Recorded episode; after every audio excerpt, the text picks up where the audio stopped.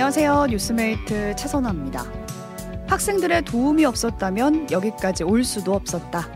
연세대 학생들과의 소송에서 이긴 청소노동자 김현옥 씨가 한 말입니다.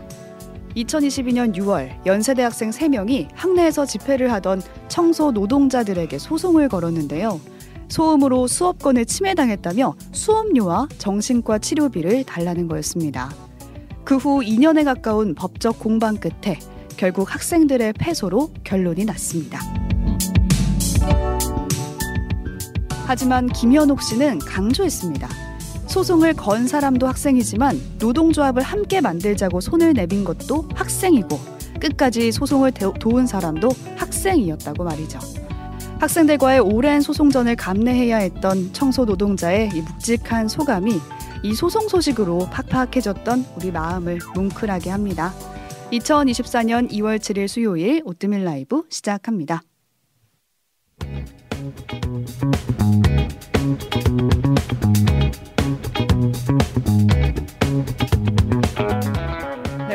뉴스 나눠주실 분 신혜림 PD, 조석영 PD 나오 계세요. 안녕하세요. 뉴스 번역기 시리얼의 신혜림 PD. 뉴스 자판기 조석영 PD입니다. 네, 오프닝에서 소개해드린 뉴스 혜림 PD가 가져왔습니다. 네, 청소 노동자의 소송낸 연대생 패소입니다. 네, 어제 들려온 소식이었어요. 맞아요. 2년 전인 2020년 22년 봄에 당시 음. 청소 노동자들이 학내에서 집회를 했어요. 그 이유는 시급 400원을 인상해달라, 그리고 퇴직자 인원을 좀 충원해달라, 그리고 샤워실을 설치를 해달라. 음. 요런 그런 것 때문이었 거든요. 그러니까 해마다 최저임금을 딱 오르는 만큼만 주면서 사실상 월급 인상이 없는 거죠. 그러면서 인원은 계속 감축되고 또 심해지는 폭염에 씻을 공간이 없었던 음. 겁니다. 그래서 시위를 한 건데 소형 앰프로 발언을 한다든가 구호를 외친다든가 하는 그런 집회 소리에 시끄럽게 시위를 하고 있다고 112 신고가 들어와요. 네. 노동조합이 결성된 지 14년 만에 처음으로 학생들한테 신고를 당한 겁니다. 네, 당시 네. 기사가 났을 때가 생각나는데 그때 저는 뉴스를 보고 아, 학교 측 에서 소송 걸었다고 음. 이런 건 줄 알았는데 음. 그게 네. 아니라 학생 측에서 건 거였어요. 네. 22년 5월에 연세대 학생 3명이 업무방해와 집회 및 시위에 관한 법률 위반 혐의로 경찰에 고소를 했고요. 6월에는 수업권 침해 때문에 민사소송까지 제기를 했는데 형사 먼저 그 결론이 났었어요. 그렇죠. 업무방해 무혐의 나왔고 집시법 혐의도 죄가 안 된다 이렇게 음. 결론이 나왔습니다. 이번 소식은 민사예요. 수업료와 정신과 치료비 638만 원에 대한 민사 소송이었고 학생들이 패소를 한 거고 소송 비용도 전부 그렇죠. 학생들이 부담을 해야 됩니다. 민사는 이렇게 되죠. 네. 그리고 이제 재밌었던 포인트는 청소 노동자를 변호한 음. 법률 대리인들이 누구냐? 음. 연세대 출신 변호사들이 네. 우리가 돕겠다라고 네. 하면서 나섰다고 하는 소식이 전해졌죠. 네, 그게 26명이 되는데 노동조합 결성 때도 노동자들을 도왔던 음. 사람들이라고 음. 하더라고요. 그래서 이제 법률 대리인이 피고인들은 피고 피고들은 헌법상 보정, 보장된 노동 3권을 정당하게 행사했다. 법원 판결은 공동체에 대한 연대 의식 없이 오로지 자신만의 권리를 주장할 수 없음을 분명하게 확인했다는 점에서 큰 의미가 있다. 이렇게 오. 말을 했습니다. 네. 그러니까 연대의식이나 배려를 막 강요하거나 그럴 수는 없겠지만 자신만의 권리만 권리라고 주장할 수도 없음을 알려준 판결이 아닌가 싶고요. 음. 하지만 패소한 학생들은 항소를 할 생각이라고 뭐, 합니다. 사실 뭐 불편할 수 네. 있는데 네. 불편할 수 있는데 이제 그거를 고소까지 할 일인지는 잘 모르겠고 법적 권리거든요. 네. 네 그걸 이제 확인해 준 판결인 거죠. 그리고 네. 참은 학생들도 대다수거든요. 이걸 소송 걸지 않고 이거가 정당한 요구라고 생각하는 학생들이 많았던 있죠. 거죠. 네. 그리고 우리 사회적으로 합의를 하잖아요. 이런 음. 요구에 대해서는 우리가 불편하더라도 참는다. 왜냐하면 나 같은 경우도 부당한 경우가 생길 수 있고 수 그때 나도 음. 욕을 할수 음. 있으니까. 근데 이게 어쨌든 오늘 판결이 났다는 맞습니다. 거 어제 알려졌습니다. 네. 제가 가져온 오늘의 뉴스 좀비는 죽었다입니다. 아, 축구 소식이군요. 아, 너무 슬픈 얘기 아닌가요? 질 것 같은데 자꾸 살아남는 우리 축구를 두고 음. 좀비 축구다 이런 별명이 붙었었거든요. 근데 어제 요르단전에서는 다시 살아남는 그런 기적은 없었습니다.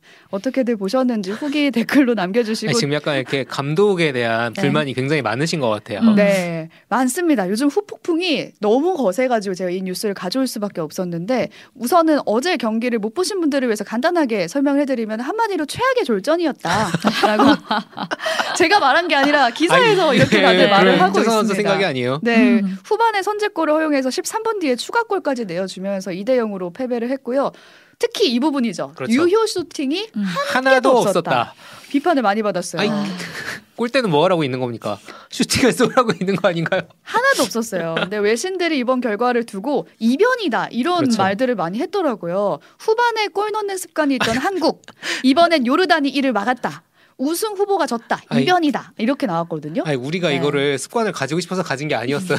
어쩌다 보니 생긴 습관. 보니. 네, 우린 알고 있거든요. 이변이 아니라는 거. 처음부터 사실 너무 불안했어요. 그런 네. 얘기가 되게 많았어요. 음. 특히 클린스만 감독에 대한 비판이 이 경기 후에는 더 거세졌는데 4강까지 올라오는 내내 그렇죠. 전술이 보이지 않았다. 어. 약속된 플레이라는 게 없었다. 오. 음. 그게 바로 전술을 말하는 그쵸, 거죠. 네. 요르단전 직후에 이제 사퇴 의사를 또 묻기도 했어요. 이렇게 음. 결과가 났으니 사퇴할 거냐 하니까 우승이라는 목표를 못 이뤘기 때문에 대회를 세밀하게 분석할 필요는 있을 어. 것 같다 라고 답을 했습니다. 그렇습니다. 그러니까 사퇴 대신 분석으로 부탁하겠다. 네. 사퇴 안 하겠다. 그 말인 거죠. 네. 이 말에 대해서 한준희 축구협회 부회장이 분석의 최우선 대상은 클린스만 감독 자신이다. 아. 아. 이렇게 받아치기도 네. 했고요. 조금 전에 라디오 한판 승부에서도 한참 얘기하다 가셨습니다. 네, 네. 그리고 박문성 해설위원은 이미 국제 무대에서 감독으로서의 경쟁력이 부족하다라고 음. 이미 평가를 받아왔는데 축구협회가 데려온 게 문제다. 이런 네. 걸 지적하기도 했거든요. 아니 뭐냐면 외신이 지금 이거 쏟아내고 있는데 기사를 음. 오늘 기사 기자나 이런 게 있어요.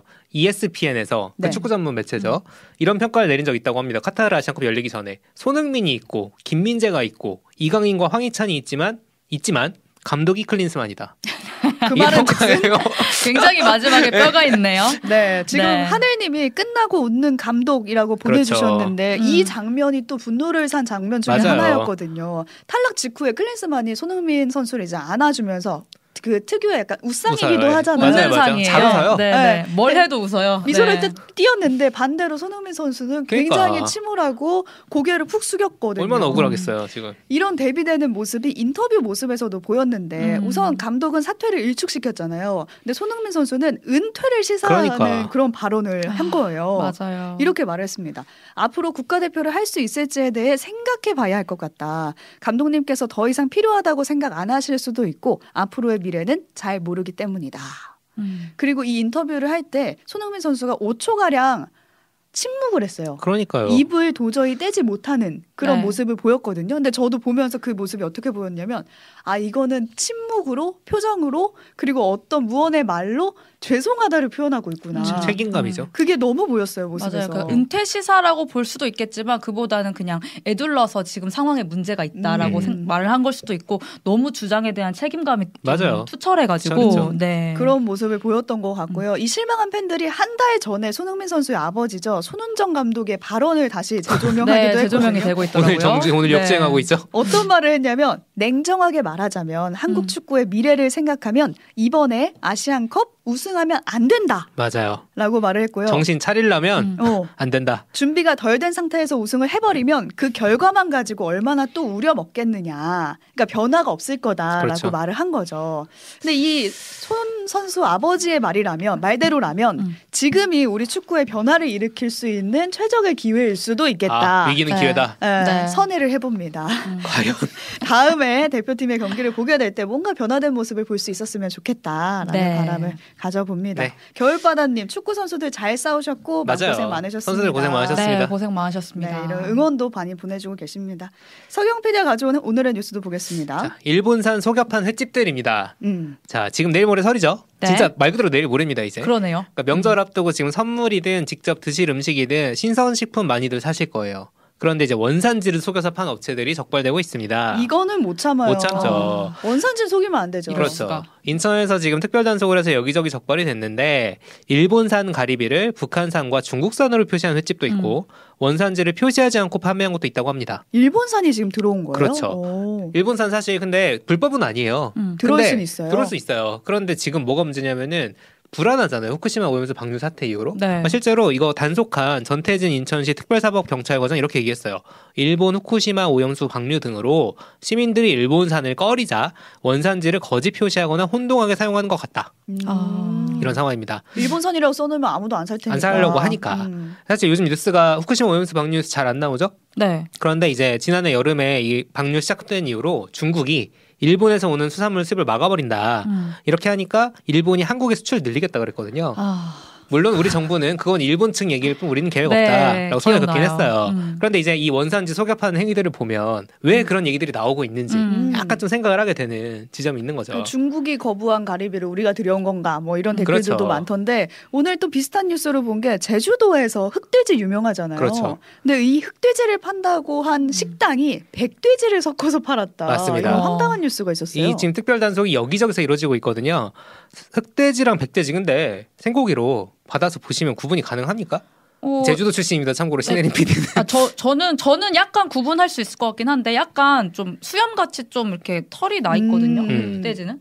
네. 그렇다고 아, 합니다. 그러면 털이 검은색이면 흑돼지. 네, 맞아요, 어. 맞아요. 어. 아, 그럼 자세히 보면은 구분이 되는 거 아니에요? 일부러라도 그거 조금 남겨놓을 수도 있겠다. 네, 금고기에는 네. 좀 그런 게 있는데. 어. 오, 지금 블루자이언트님도 까만 어. 털이 박혀 있다고. 그런 얘기 주셨는데 이 업체들은 어떻게 속였냐? 음. 특수 부위. 그러니까 음. 항정살이나 가브리살처럼 몸 안에 있는 부위들 있잖아요. 음. 아. 이거를 백돼지로 납품받아 놓고 흑돼지로 속여서 팔았다고 아, 합니다. 좀 어려울 수도 있겠다. 털이 없는 부분이네요. 그렇죠. 그리고 모든 메뉴 이런 데 섞어서 팔았대요. 음. 백돼지를. 제가 근데 오늘 이 뉴스를 보고 너무 궁금해 가지고 흑돼지랑 백돼지는 왜 가격 차이가 나는가? 흑돼지가 더 어. 비싸죠. 흑돼지가 더 비싸요. 그래 가지고 막 찾아봤거든요. 음. 찾아봤는데 뭐 흑돼지가 불포화 지방산이 많다 이런 얘기도 있긴 있어요. 그런데 이제 우리가 다 믿을 수가 없으니까 이제 좀 그 농장 운영하시는 분 얘기를 보니까 음. 키우는데 시간이 더 오래 걸린대요. 음. 아 흑돼지를? 흑돼지가 그리고 새끼도 덜 낳는다고 합니다. 음, 조금 귀하네요. 희소하다는 거죠. 그렇죠. 네. 그러다 보니까 비싼 거다. 아, 근데 맛의 차이는 전 개인적으로는 그렇게 네, 잘 모르겠습니다. 저도 잘 몰라가지고 네. 아까 여쭤봤어요. 네. 그러니까요. 그 귤도 속였다고 하던데 음. 감귤도 서귀포시라고 속였대요. 사실 아. 제주신데 아. 같은 제주인데. 서귀포 출신이라 서귀포 아. 감귤 맛있습니다. 네. 뭐지든 좋으니 마시는 거 많이 드시는 네. 설명을 되시기 바랍니다. 속이지만 맙시다. 음. 네, 지금까지 오늘 본 뉴스들 살펴봤고요. 뉴스 탐구 생활로 이어갈게요.